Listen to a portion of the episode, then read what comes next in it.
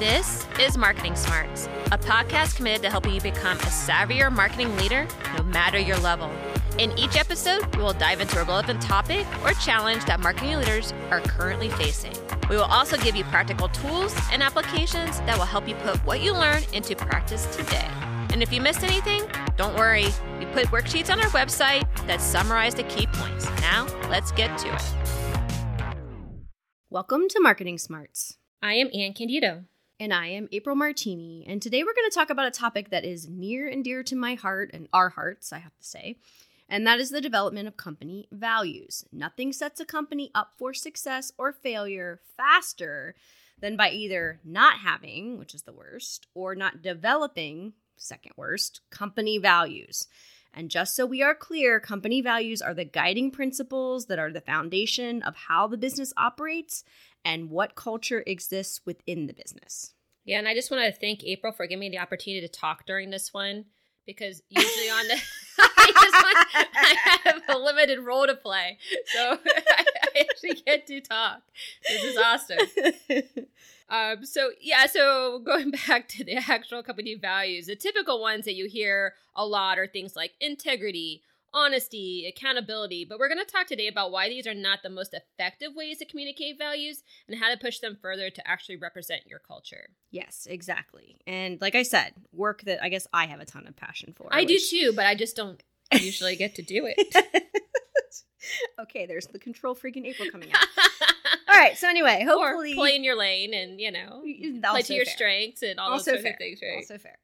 Um, so hopefully you'll hear in today's episode both the passion, but also really a better way to do it, um, with the intention of helping companies get to this place as a result of the episode versus phoning it in a little more, which is where we see those values outlined that Anne mentioned. Mm-hmm.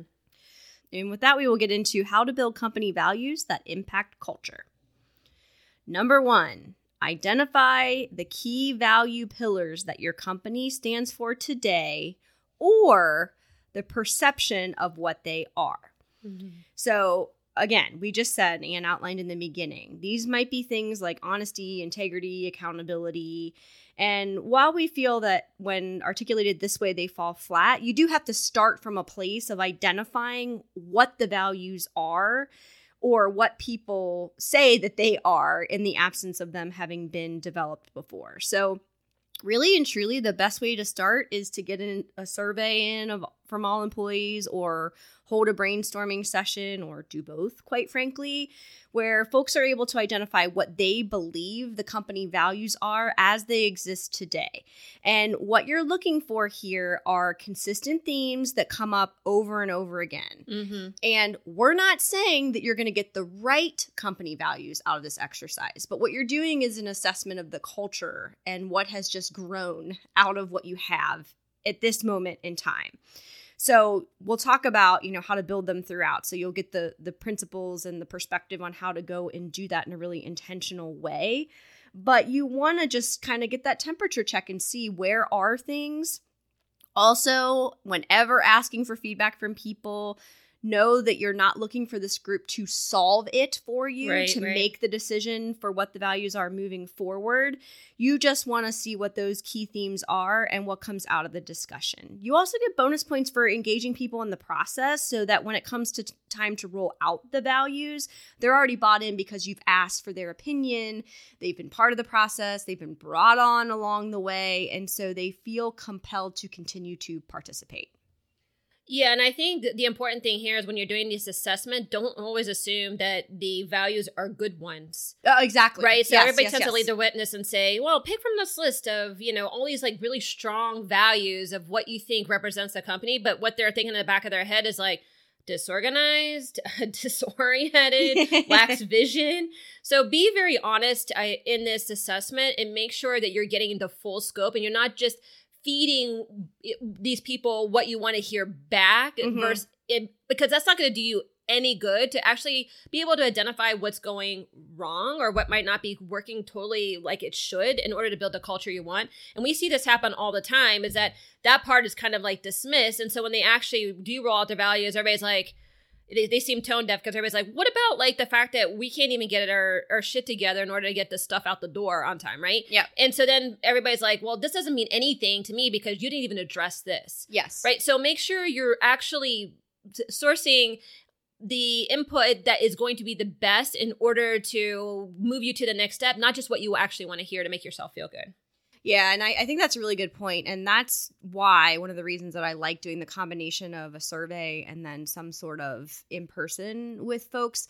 Number one, I think the first question should always be what do you think the company values are today without any leading the witness, just to see what comes back. And note that everyone will not be able to participate in that. Like they will, you know, what what you get back might not even be values in some instances.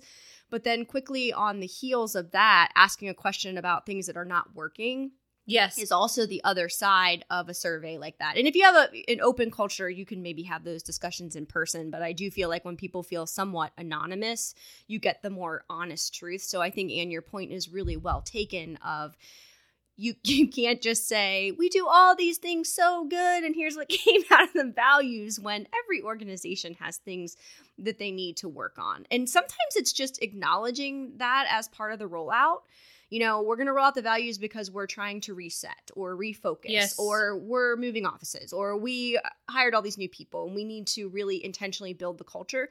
But also we know that there's these other things that we need to fix in addition to building up the culture and that in order to do so we have to address that as well And I think that's a really good point that values can't exist in a vacuum, no right? They No. have to have all the things that support them the actions, the behaviors, all of that. So that's why what you said is so critically important. I hope everybody heard that. Yeah. Well thank you Mhm. all right That's why you do this work. yeah but anne's going to take this next one so letting anne talk number two is engage a team of culturally tuned in folks to assist in the value development anne And notice I didn't get the one about how do you actually create them. i mean if you wanted it you should have told me now, this is actually a really, really important point because you can't be, as April mentioned, you can't be a team of one and to do this work, right? You need to have the feedback. You need to have all of the exposure to the people that are going to provide you that insight that you need in order to create the right company values. But in order to do this, you have to actually seek out the right people. So a lot of times what people tend to do is like, hey, raise your hand if you want to be part of this team Mm-mm. no That no is- no absolutely the wrong thing to do. What you want to do is you want to go seek out the right people to be on the team. Yes. And you want to invite them to be on the team. And you're probably going to incentivize them to be on the team as Mhm. well. And these are people that others look to to kind of create the culture, right? So these are the people who are naturally already feeling upbeat maybe about where the company is is going or the potential behind the company or have um, been a cheerleader in in the past or they are the ones who like to generate the fun within the environment or they're the ones who are really empathetic to the way people are feeling or are very in touch with the way people feel these are the people that are probably planning your events and planning the happy hours and and really just naturally trying to create a culture regardless of what you already have in the past now it could also be people who are highly disgruntled. That's always a very interesting person to have Fair. because you know you have to t- win sometimes these um these dissenters in order for your culture to actually take hold and actually grow. Now, be careful that these dissenters are not just dissenters because they're that kind of a person. You Mhm. know, they're just not going to like anything. But if you feel like there's an opportunity to kind of bring them back bring them back and, ch- and and change it around and they're going to give you that really good lens of like no no no you guys say this but you act like this you know these are some like dis- disconnects those people could be really really good in order to make sure that, that you you stay honest I think another important part is that these aren't necessarily the, all the leaders in your organization either. So these are people that are representative of each one of the different functions that are important in order to come together and create the culture. They may be people lower on the totem pole because they have the best insight into what is ever the dynamic is that's going down on there. So that whether that's people on the floor, people on the phones, people that are out you know, with your customers and, and your consumers, you decide what's the right people to form this team, but you should have some representation across the board that your culture is going to touch. Mm-hmm. Yeah, I mean, I, I think it is. Well, first, I want to touch on the dissenter piece. If it's a dissenter that is dissenting because they want it to be a different way and will participate, to Yes. Anne's point, Yeah. Then that is completely fine to have them and yes can be an absolutely interesting lens the other thing i want to touch on is the fact that leadership is not a criteria for this and that pe- the people don't have to be in a position of power they also don't have to agree with each other about Right. what this needs to look like right? Respectful debate. Yes. So I'll contextualize with an example. The last agency I was at, we were in the process of growing pretty rapidly, which is good. We were going to move offices, but there was a, a subset of us that were super passionate about the culture that had existed and been cultivated for the years that the agency had been in business and making sure that that Mhm. was going to live moving forward. And so in this instance, there was a lot of, uh, I would say, organic development of the culture and values of the organization. So we knew we had some cleanup to do in addition to, you know, taking what was great and pulling it forward. I would also say that the four of us that were on the team were the group that was going to be the up and coming leadership. Like we had other leaders in the organization, but this was going to be like the nucleus, right, of Mhm. what it was going to look like. And the four of us got along to varying degrees, quite frankly. So there were a lot of dynamics of these people coming together. But the purpose or the point of having this group was we knew that we were going to respectfully debate, like Anne said. We knew we were not going to agree but we were all committed because we all felt that this was so important and that we had something special that was worth preserving. And we also had some behaviors that needed to go away if we were going to elevate to the next level of quote unquote agency the types of clients we were going to get all of those types of things. And so just to contextualize this point and anne said it you know you got to make sure you have the right people. You do not ask people to raise their hand for this exercise. Yeah, no. They have to be quote unquote nominated because they're the right folks, but they also have to be asked, not told that they were going to do it. And Yes, that's what we did in right. this instance too. It was, look, I think the four of us could work better together. We have some things to iron out too, but I think this is a place where we are the right four people to manage this process for the organization, get buy in, keep it real, and let people see that, and make sure that we get this right moving forward. Yep. All right, point number three be choiceful about the values you select and the reasons why. And because apparently Anne is salty about not being consulted, she's going to take this point too. this one I do get though, and I am I'm actually pretty good at Yep. uh, fishing this out. But, but like we said in the first point, the themes that come out today or in that immediate session may not be the ones you want for the future, but you need to start from somewhere so that you can actually choose. Mm-hmm. Now, there's generally a limit to the number of values you want to have. Like four to six is a good number. Any less, you may not have enough for people to grab onto or to actually shape the culture. Yes. Any more, then people are like, they can't remember them, they can't internalize them, they're not tangible to them, and it starts to kind of feel a little disorienting and, and a little disorganized. Mm-hmm. So we're big fans of success criteria. So let's give you guys some success criteria for how you would potentially evaluate or choose your values. So first, are they ownable to us? Yep. Now, as we went back and we said before, like things like integrity, I I struggle to find any company that says, "No, I don't care about integrity." right? Anybody can act the way that they want to act. I mean, what we need integrity? We want to be a culture of jerks. Yeah, what, what, what? I mean, okay, fine. you know, so I mean, it's it's a flippant response, but I hope you guys kind of like got the context of like why it's important and to take what integrity means to you Yep. and translate into something that is tangible for people to internalize. Because also integrity can mean different things for different people, right? But it's really integrity is all about how you want people to show up. Yes. So be more descriptive about how you want people to show up in order to demonstrate what you mean by integrity, mm-hmm. right? Now, also, are they different enough from each other? So a lot of people will tend to over index in certain areas, right? Integrity and honesty, for example, they're kind of the same thing. you do what you know you're supposed to do. You're you're truthful about what you want to do. It, it all kind of is part Yeah. of the same bucket. So those aren't really being choiceful either with regards to making sure you have four to six that really are defining your culture. Yeah, don't waste one with a limited number on being repetitive. Exactly. yeah, exactly. Are they things we'll be proud to be a part of or work for?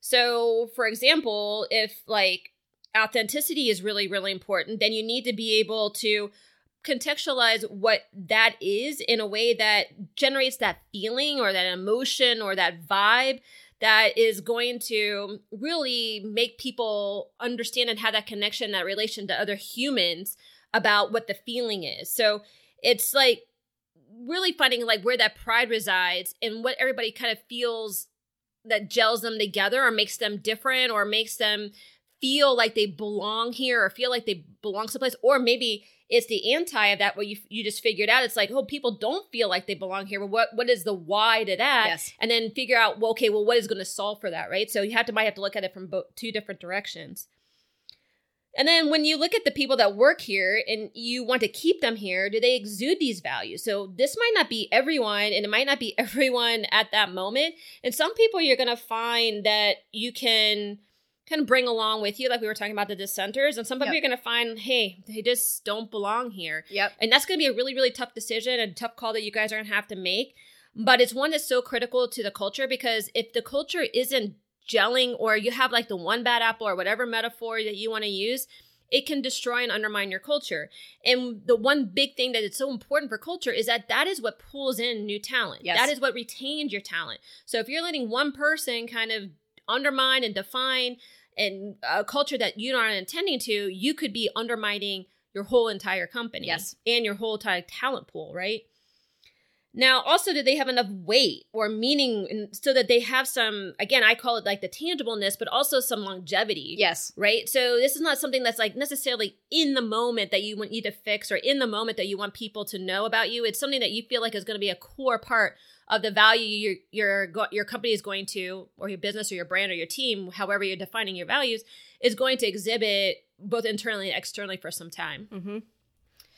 Yeah, I mean, I, I think that that is also important. I think this is where the rubber starts to meet the road and people have a hard time making decisions. Yes. And so when we think about this point of being choiceful and then really developing the reasons why, I will say for the number of times that I have done this with organizations, the ones that get it right spend the due diligence in this moment to dig and dig and dig and dig. So it's everything from not just taking the key themes that come out of the survey at face value and saying, check, 75% of people said that one. That's a Yeah. good one. That's a good one. We'll just leave that one. Yeah. Um, it's also, like we said to point number two, having the right people to do it. I would say hours are spent, quite honestly, debating these when you have the right team of people to do it because it is so important to making sure that the foundation of the culture is going to be right for the foreseeable future and beyond that you want to make sure you are hitting on those key things that really at your very foundation you stand for. And you know i'll tell you right now it's not things like integrity it's not approachability it's not authenticity. Those things are not going to get you there. And so when I think back, like I said, on the projects that we did where this really took hold, those people were committed to hashing it out. And it didn't happen in one session. And it was important. And I know uh, there's people listening right now saying, oh, it sounds like hard work, you know, but that's the reason why people get it wrong because they're like, we have our day jobs. It doesn't matter that Yeah. much. We have a good culture. Who cares if it's really specifically defined? But man, when you get these right and you get to those really meaty things that everyone feels compelled to be a part of and the organization really stands for, that's where you find the gold. And to Anne's point, that's where you start attracting talent that wants to come work for you instead of having to go and seek out the right people. And given the environment we're in right now, that's a really good situation and place to be in. Yeah, and I would say too, I think all that is right on. And if you're struggling to try to figure out what these are, maybe start with the end in mind. Yes. Right. So start with like, what kind of vibe do we want here? Mhm. How do we want people to feel? What do we want people to say about working here? Or how would they talk about what it's like to work here with a friend or, you know, with their parents or, you know, wh- whoever, where you can start to kind of figure out what keeps people there and what would draw people to you. And then figure out, okay, well, how do we have to show up or well, who do we have to be in order to create that vibe? So sometimes starting with the end in mind helps you to kind of backtrack and try to get some alignment with regards to what it could look like or what it needs to be in order to create this environment everybody wants. Yeah, and I, I think you examine the people that are sitting at the table, Right. right? How would you describe each other? Yep. What are the things because you were chosen because you were the ones that best represent the culture on its best day, right? Or what people are drawn to or what they want to be a part of, right? And this is I'm preempting, you know, the next point a little bit here, but this is where you start speaking in a lot more human way, Right. right? Like, okay, I'm an honest person. Cool. But that's not what defines me. Right. So it's like what, you know, what is it about us or in one of the back to the the example of the last agency, I was the newest one at the table. Everyone else had been there for 5 plus years. So my role was really to be the voice in the room of what drew me here, what was different than other organizations I worked in, what were those points that sold me on coming to the company. You know, that was my role in that situation. And then subsequently, why did they choose to hire me? What was it about me that fit that culture? Right. You know, those types of exercises are the things you want to spend the time on so that you are thinking critically about what is the true connection point instead of just, that's nice. And then if you were going to stay, what does the place need to be like? Yeah. Right? Yeah. exactly. All right. So, point number four, and this is definitely mine because this is always mine, but craft the values in your company's voice. I'm always the brand character, tone of voice police. So, this one sits very much in my court. Uh, this is a huge one. And this is one that a lot of companies miss. So, if you get to the point of the last point, and you've really identified those really salient things that at your core, that's why you want to be a part of this company if you don't do this point, you miss a major opportunity. So, when you think about values, the way that I just wholeheartedly believe they have to live is they have to be uh, at least several words or a phrase to really get at the crux of Yep. what the value means. It cannot be a single word. So, in the previous exercise, you probably did get to some pretty meaty words, right? What are those words that really define who we are? This is about defining them with intention so that when people hear them, they know what they mean, they remember them, and they know how to go and be whatever that value says. Mm-hmm. So I will give you some specific examples from previous work. All right. So commitment was one of the words. That's a little bit of like a okay. But there was, you know, what we came to is there is a really like for the people that thrive here and want to be here, they are so committed to the work and so passionate Mhm. about it that it just is in who they are, right? But also, as part of that, they have to be challenged. So that was kind of the crux of it, right? That was not a very eloquent way to develop a value. So, what the value became was we eat impossible for breakfast. Mm-hmm. Yeah. And everyone got that, right? You know what that means. It is whatever that challenge is. I am so committed and passionate that I'm going to figure it out with my people around me and we're going to do exactly what is right and we're going to run at it and we're going to solve it, right? There's an energy about that one. The next one was all about support. So there was a really strong culture around not calling out individuals, not blaming things on one person. Mhm. If you know anything about agencies, it can easily go the other way. Being in it, you know, wanting to have the most creative idea that I did. It really wasn't that culture. It was a culture of look, we need all the functions. Everyone has a role here. Everyone's voice, regardless of level, needs to be heard. But also, if something goes wrong, we own it as an organization. And that Mhm. was just a non negotiable. And that was actually one of the reasons I joined because of bad behaviors at other ones, right? So the value there, and this was actually the hardest one to get to. And I remember exactly where we were when the copywriter on the team, of course, was the one who came up with it. It was we've got your six which is a military term, right? And so it's all about you have the backs of every, and I never articulate this ex- exactly as eloquently as as he did, but it was one of those ones that just transcended and was really intuitive for people, right? All the time we've got each other's backs. We're all going to work together. If someone falls, we pick them up, we move on. Other people step in. That was it, right? And then the the final one, which I always loved because it took a really boring theme uh, and made it so much better, was about just hard work. You know, Yeah. grinding through. It, it's a tough business. It's you know, it's not for the faint of heart. You've really gotta love what you do, but you also have to be compelled to always be a student of it because it changes all the time. So this one was we do good gooder, and we could have, you know, Did, yeah, it had to drive you nuts. So for me, it was hard. And I remember being like, really? And they were like, okay, April, fun police. Like, you're the most serious about this values exercise, which was true.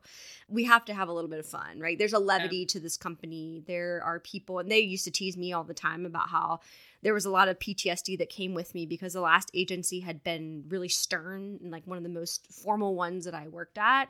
And so they loved me in the interview. And then I got in and started doing the work. And they were like, is she ever going to snap out of it? Like, why does she just go into the zone? And so that was always a running joke. So yeah. we move forward with We Do Good Gooder, which is we are hardworking. We were committed, but we also could laugh at ourselves, have a good time. We're not saving lives. All of those themes were baked in that. So hopefully, with those examples, you can kind of see what I mean about the previous point of getting to like what are the really meaty things that define us it can be one word or, or, words that go together and work together but then what is the single phrase or sentence or whatever that is culturally relevant to the brand character of our business that people are going to be able to immediately attach to and then go and live yeah, and I think this can be a really, really difficult exercise. And this is definitely one, not to plug forthright people too much, but it is definitely one that we help others do because sometimes you need that third party to kind of come in and take that assessment, synthesize everything yep. down, kind of make it a little bit more salient, and give you an outsider in perspective, which could be very helpful for a lot of folks who somebody kind of gets stuck in mm-hmm. the minutia of a lot of things because then what we tend to hear too when a lot of people start talking about their values they start talking about all the things that they're going to have to go do now as a result and yep. you get stuck in this like little changeable thing so then you kind of start or that little tactical thing, not the tangible thing, where you start to, to feel like, oh, we should change our values so we don't have to go do all this work. So you have somebody who's kind of keeping you honest, keeping you in the process. Because ultimately, when you can get to this point, it can transform organizations like nothing else. And but it's so so important though like i said in the very beginning it can't just be words. It has to be actions related to the words. And so if you can't make the words mean anything to people if they're not resonating with people and like it's not going to resonate with 100% of your organization, but you should strive to make it resonate with a good significant portion of it. Your culture becomes something that starts to kind of live and breathe and have a personality, and it starts to kind of create an atmosphere that people want to be part of. All those for all those things that we talked about. So, reach out to us if you're struggling with this. Um, it's it's definitely work that we like to do, but April happens to be extremely good at it. So I'll give her the props there. Well, well thank you.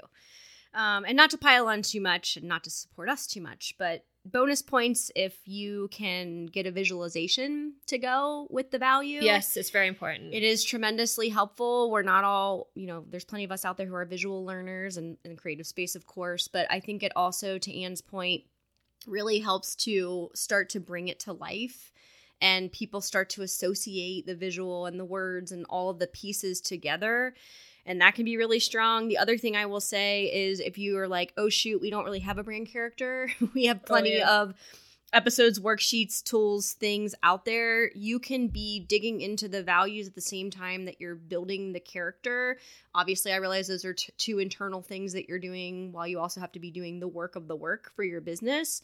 But there, we also have those tools out there too. And yes, please reach out. I, I think this is one and this is why i say in this point that so many companies miss this or they stop here or whatever because it's not an easy exercise to do but hopefully you hear that the payoff can just be tremendous. Yeah, like the value absolutely. of the quote unquote pain of in the moment of getting this right and like you just heard us say there's plenty of people you can ask to help you. The payoff on the other side is just huge. I mean huge. So yeah. there you go. I agree so, just to recap, how to build company values that impact culture. Number one, identify the key value pillars that your company stands for today or the perceptions of what they are. Start with where you are to inform where you would like to go. Number two, engage a team of culturally tuned in folks to assist in the value development. These are the people that naturally engage in company culture and lead through it. Also, note they may not necessarily be titled leader. Number three, be choiceful about the values you select and the reasons why. Three is too few, more than six is too many. Give people enough, but not too much to grab onto. And number four, craft the values in your company's voice. Many companies stop before this step and miss a critical opportunity for the values to really take hold in the organization. Amen to that point. Are you craving a deeper dive immersion into the topics on our podcast? Then you will appreciate our virtual consultancy. Located on the shop page of our website, forthright people.com, you can now download our digital coaching modules on vigilant leadership, culture building, and social strategy. For the cost of a book, you will get diagnostic tools and exercises to assess your current state and development tools to quickly and intentionally improve your proficiency. These are quick yet effective ways to improve your marketing savvy today. Check it out and let us know other topics you would like us to go deep on. And our next segment in the trenches, where by now you know we give real world examples specific to industries and situations, but with broad application so any of you listening can digest and put them into action. Number one, which I'm going to hand to Anne. People are excited about the values exercise, but they all want to be decision makers. How do we handle this, Anne? Yeah, so it's awesome that a lot of people have passion yep. for it, right? But as we've said multiple, multiple times, you cannot decide these things by committee. No. Right? So when when we're talking about being choiceful you actually also have to be choiceful for who's going to make the decisions. And so it's really important like we said to use that team and maybe and, and really craft that team to be one that is going to be those decision makers for you. And then have another like management leadership that's actually going to ratify it if you will. Yep now, th- that doesn't mean that, that people can't play a role. So there's lots of roles to play in this process they could be ambassadors where they can help to uh, feed the information back in and, and deploy it back out. Yep. They could be people who are PMs who are going to help organize how it's going to get rolled out. Um, they could be ones who are like fantastic designers who are going to create the new swag. So there could be lots and lots of roles, and there's always a, a place for people to play if they have the passion to do so. We say find a role for them. They don't necessarily need to be the decision makers in there. You'll have to be very, very clear about who is going to be making the decisions and that everybody else's is input and that input is being heard. Yep. But there's only certain people that are going to make the decisions. Yep. The role that everybody gets to play is in living the yes. values, right? Yep. So that's an expectation you set for everybody. So regardless of what role they're playing, they are all responsible for actually living it. And you, as managers and leaders, are the ones responsible for actually modeling it. Mm-hmm. So if you're not going to model it, then nobody else is going to follow it. And you can't again just use the words and then pretend like people know what those words mean. your behaviors, your examples, the way that you you are present yourself, the way you show up is what actually makes these things very clear. It's like, oh, yeah, I saw April um, having somebody else's six because she was there and she, um, this person wasn't quite ready and she just stepped in and she was like just there for them and she didn't make them feel bad or anything like that. So the next time that happens to me, now I know what kind of behavior I'm supposed to exhibit and what they expect from me, right? So make sure you're being the models. And then also over communicate. This is really, really important, you guys, as you're going through this. This shouldn't be like, a top secret thing that only a few people know. Mm-hmm. This should be mm-hmm. something that you're continually reminding the organization what is going on, where you are in the process, what to expect. And it's also something you continue to renew on a regular basis. So the whole deployment is a launch period, but then there's also the periods of making sure that you're refreshing it making sure that you're doing something else to kind of reinvigorate it because it will start to kind of tail off. Everybody get really excited, then it'll kind of tail off. And so you're going to have to kind of bring that energy back up and remind people why you're all here again. So you also want to think about that in the process. Yeah, I, I mean, this is one where this is, you can fall off before you even begin if you yeah. let it be decision by committee. But I think the point is really well taken that everyone can and should have a role if they're excited about the opportunity. So that's something to very quickly get into. I think a lot of times when people say they want to be involved in this kind of stuff, it's they want to be in the know. Right. And so there's lots of different ways to make that happen for them. And you also make the process of the rollout a whole lot easier. Like I was saying before, people feel bought in as things are going along. I think the worst thing that can happen is when it feels like somebody goes away and comes back and presents it to the organization. People automatically don't want to like that because yeah. they feel like, well, am I not uh, important enough to give input? Or why wasn't I selected for that committee? Or I guess I don't have value in this area. Like it just creates so much doubt. And so I am a huge fan of saying, look, everyone can't decide, we'll never finish. we can't have all these people involved, right? So you have to trust us to believe that we've picked the right people for the job. However, we trust you, like you said, Anne, to help us make sure it rolls out in a way because that's actually more than the decision making of what they are, it's all the stuff that happens after. And so everyone can have a role to play in that portion of it. And Mhm. I've also said things like, you know, you might think this sounds fun. Well, we just spent four hours in a room hashing. Like, there's all kinds of ways you can state that this is not something that, while it might look shiny on the surface, the shiny happens after you go through all the mess to get to the right answers. Yeah, and I think you, you hit the nail on the head. It's like people just want to be heard. Yeah. So they feel like there's certain places where they can be heard. So if you make it a forum where everybody is heard, Mm-hmm. then people tend to kind of like relax a little. It's also a sense of wanting control, right? Oh, yeah. Too. So Yeah. you have to play that one a little bit more. Play to the ego yeah, and you and also acknowledge it. and acknowledge it, but you can't give into it either. No. right? So, Nope. Um, you got to be diplomatic when it comes to that one. But again, as long as everybody feels heard or feels represented, Yes. it tends to go a whole lot smoother. Yes, absolutely. All right, number two in the trenches, the voice part seems really hard. Why is it so important? So I said this before. That's Honestly, why I don't do it. Yeah. Honestly, it is hard. And, you know, Anne gave me the props to say that I'm good at this. I was spoiled in agency life to learn from some of the best, to have writers on staff and people that are just really good with words. I also pride myself on being someone who loves creative writing, right?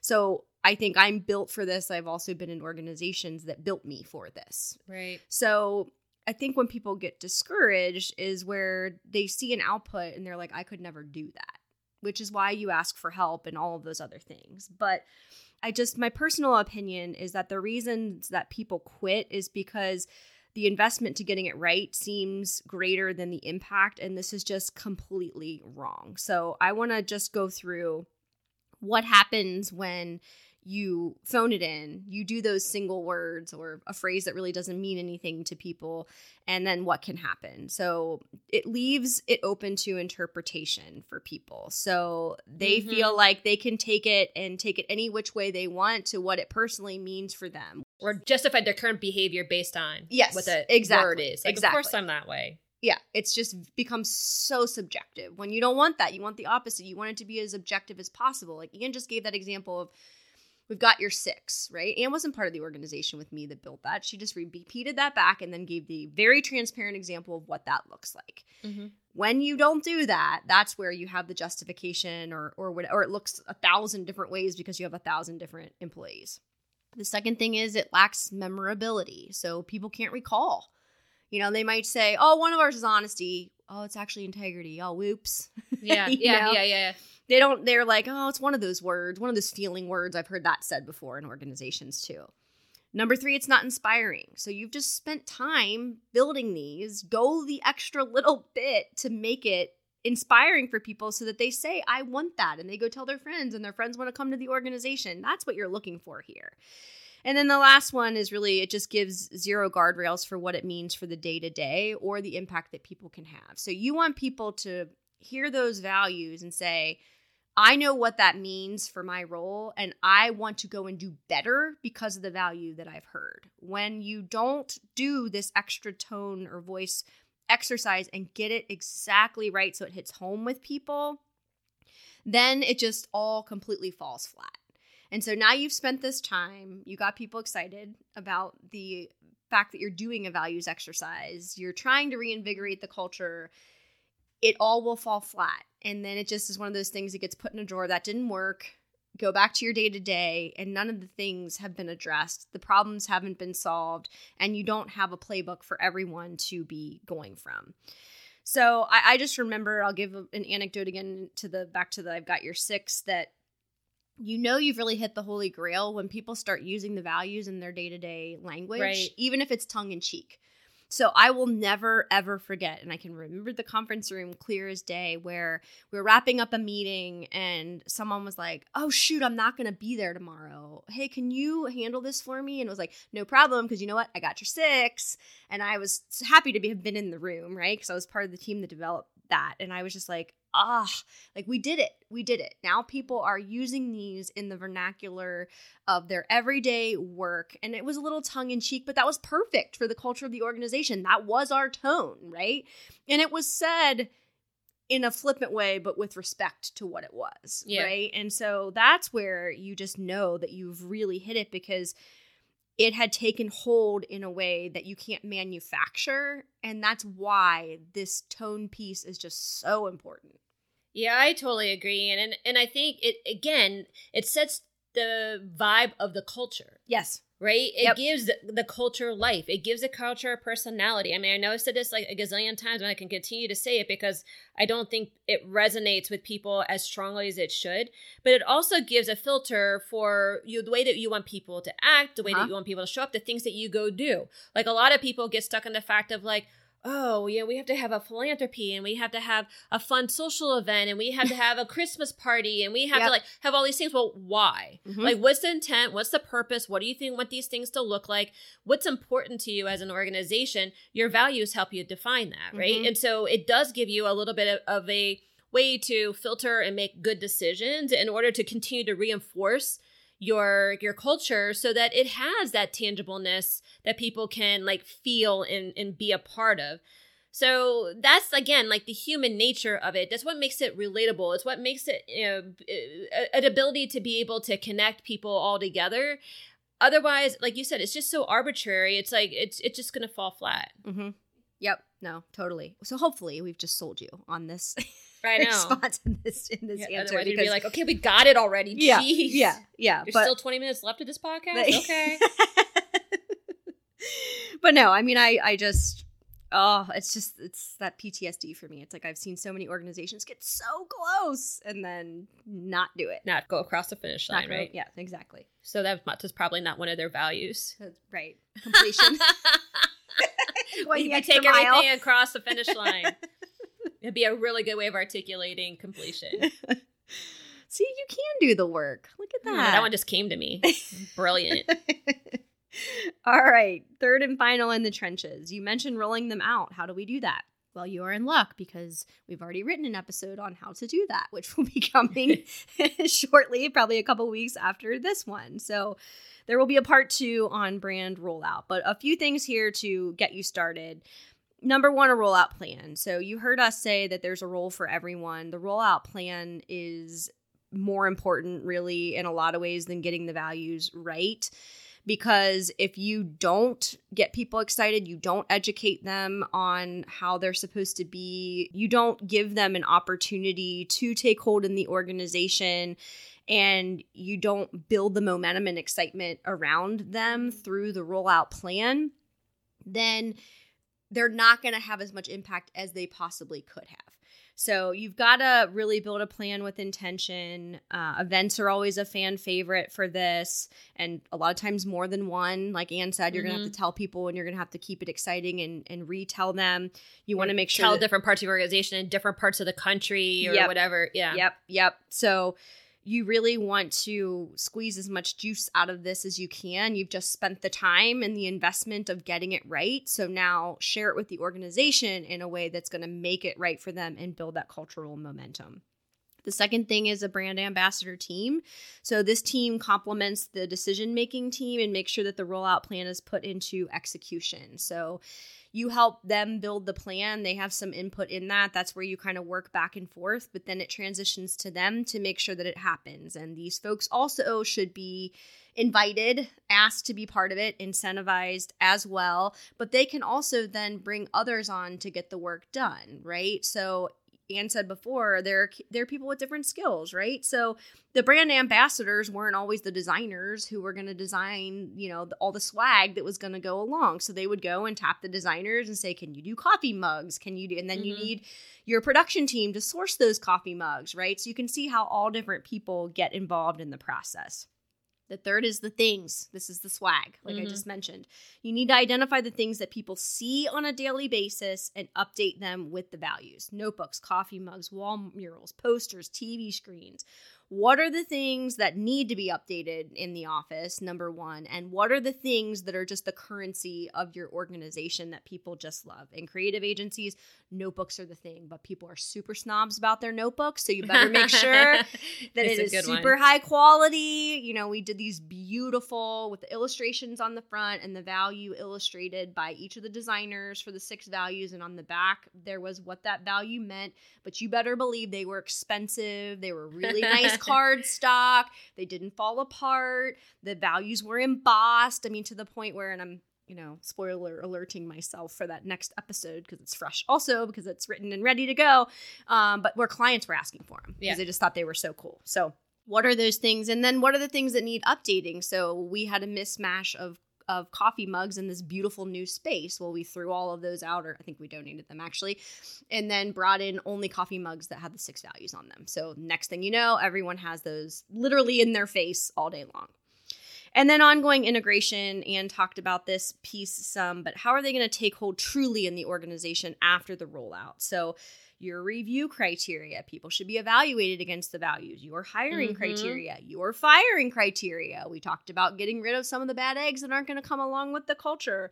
Um, monthly rewards. Do peers nominate someone who that month upheld whatever value you're celebrating that month. Yearly value recognition where someone embodies all six of them. Spot bonuses where a manager notices someone lived one of the values and hands them a reward. You have to, with intention, make sure that they take hold in the organization. It's great when you have people using them and saying them, whatever, but that only happens if there's a post rollout plan that is all about making sure that they are front and center in the organization just forever at that point. So, and then again, don't get too overwhelmed here because, like I said, we're going to have an episode that will spell all of this out in detail and help you with a step by step plan. But that should hopefully be enough to get you started thinking as you're developing the values about what that plan should look like. Yeah, and the only thing I will add to that is that managers and leaders, this is all about you. I mean, yeah, your you, job. You have to make time for it. You need to tell everybody it's important. You need to hold everybody accountable. You need to hold yourself accountable because if you don't hold this up as being something that's extremely important, nobody else is going to either. Like I said, you are the model. So if you're modeling that this is ah just something we have to do, we're gonna put in place, and you know, and then we're done with it. That's what everybody's gonna feel about exactly what you just deployed. So. And I also want to say, I think it's really important about the surrounding them with all these signals yes. of what it's supposed to be, the reminders. And it's not just pretty wall art, but it is reminders. Like when you're walking by, it's like, oh yeah, and it's not even like you cognitively like seeing it and going, oh yeah, yeah, that that that's it. It just kind of like is those like things that kind of just filter through mm-hmm. like the ether and the it's almost like a subliminal cue. Yes, a subliminal cue, but then it does provide some aspect of reminding people as they're going through their day to day. So it's very important. The swag piece tends to be like the part that everybody's like, oh yeah, we'll just kind of like put our put it on some things, but really be intentional about what is going to be useful, like you said, with the notebooks for your employees and so that they can feel like this is something that is part of their day to day, right? Yep. Yeah. And you've heard them. Like that notebook thing, I'm telling you what. it, it is a big like, deal. really the first is. thing we did for ourselves is make notebooks. Yeah. Although they're not as high quality as I one day want, but I yeah, digress. Well, now we can upgrade. All right. And our third and final segment is where we highlight companies or brands that may or may not be using their marketing smarts. We call this marketing smarts moments. And in this case, well, and always it may or may not have anything to do with the episode. And today it doesn't necessarily have anything to do with values. However, I believe this company really does have very high values based on the experience. But in any case, so it's a good one. So my example for today is Dietz. They are a local, actual neighborhood for me um, car detailing service that is right around the block in one of the other, off of one of the other streets in my subdivision. And so this one gets points right off the bat for simplicity and super streamlined usage of a QR code to schedule an appointment. So here's how I found out about Dietz. I was walking our puppy Vinny and I saw a sign in this yard with a QR code on it. At that point in time, I did not realize it was the owner's home. Uh-huh. but they were detailing a car in the driveway. And I have been, it has been a stress on my mind that we have taken umpteen vacations. The puppy has now puked in my car, and I have not had my car detailed in an exceptionally long time. And I'd had this original brilliant idea that the kids were going to earn money. They wanted to clean the inside of the car. We're going to take all the mats out. They're oh, going to yeah, do it. right. They're almost seven and almost four. So you can imagine how that was going to go. Or that someday I was going to actually get out the Windex and all the things and take it apart and do it, which is something that sounds like just pure hell to me In all your free time. in all my free time. Yeah, exactly. So I'm passing, so it cued my interest. I actually thought at the time that they had put the the sign in the yard because they were working at those people's house, which Hmm. was is a brilliant idea, Deets. If you're if you're listening here, you should be passing out those signs. Um, but in any case, it turned out that to be their house. So I'm walking the dog. I walk over. I take a picture of the QR code. I'm walking a puppy, you guys. In the next four minutes, I was able to go in, schedule a service, click on the appointment time, do the upgrade to have them also spend an extra, I think it was 30 or 35 bucks to clean my daughter's car seat, take it apart and completely Oh, wow. clean it. It was, I believe, $99 for the detail for two hours, a two hour block of time Jeez, that I it? signed up for. And then the addition for the car seat, they were going to come to my driveway and do it. So in four minutes' time, walking a puppy, I was confirmed appointment for next week for a two-hour block of time for what I did not feel like was a substantial amount of money, especially given the picture I painted about the state of my car. Right? Wow. Freaking amazing. Okay. I may not have been talking about them if that was the only experience, but Caesar, who's one of the owners, or maybe the owner, I don't know, knocked on my door for my appointment on time the next week and just couldn't have been nicer, friendlier, more appreciative that we had signed up with him. Just his demeanor was great. But he his ask was, I live right around the corner, which is how I found out of his house. Would it be okay if I took the car to my house because you'll get better service because everything is set up to do the cleaning there and since you're in the neighborhood, we just figured it would be better if we just took it there and I was like, okay, whatever. So, I'm walking the puppy again, same route. and my car's in their driveway. We're now past the two hour mark. I see that two guys have been working on my car. Wasn't charged anything extra for going beyond. Everything was like neatly out, all the mats and everything. So you could tell that they had done their due diligence. So I got a glimpse into the process mm-hmm. and the thoroughness, right? So then I had texted him and said, you know, just put the key in the mailbox. I'm not going to be home or whatever. And so he brought the car back. The service itself, it's a waterless service, which I did not Oh. interpret or I didn't internalize that when I first went to sign up. But when I went to leave the review, I did see that. I mean, that makes it even more impressive. But I mean, like I said, two young kids. This car has not been detailed probably in three years, several vacations, dog hair, dog puke. The car looks freaking brand new. Wow.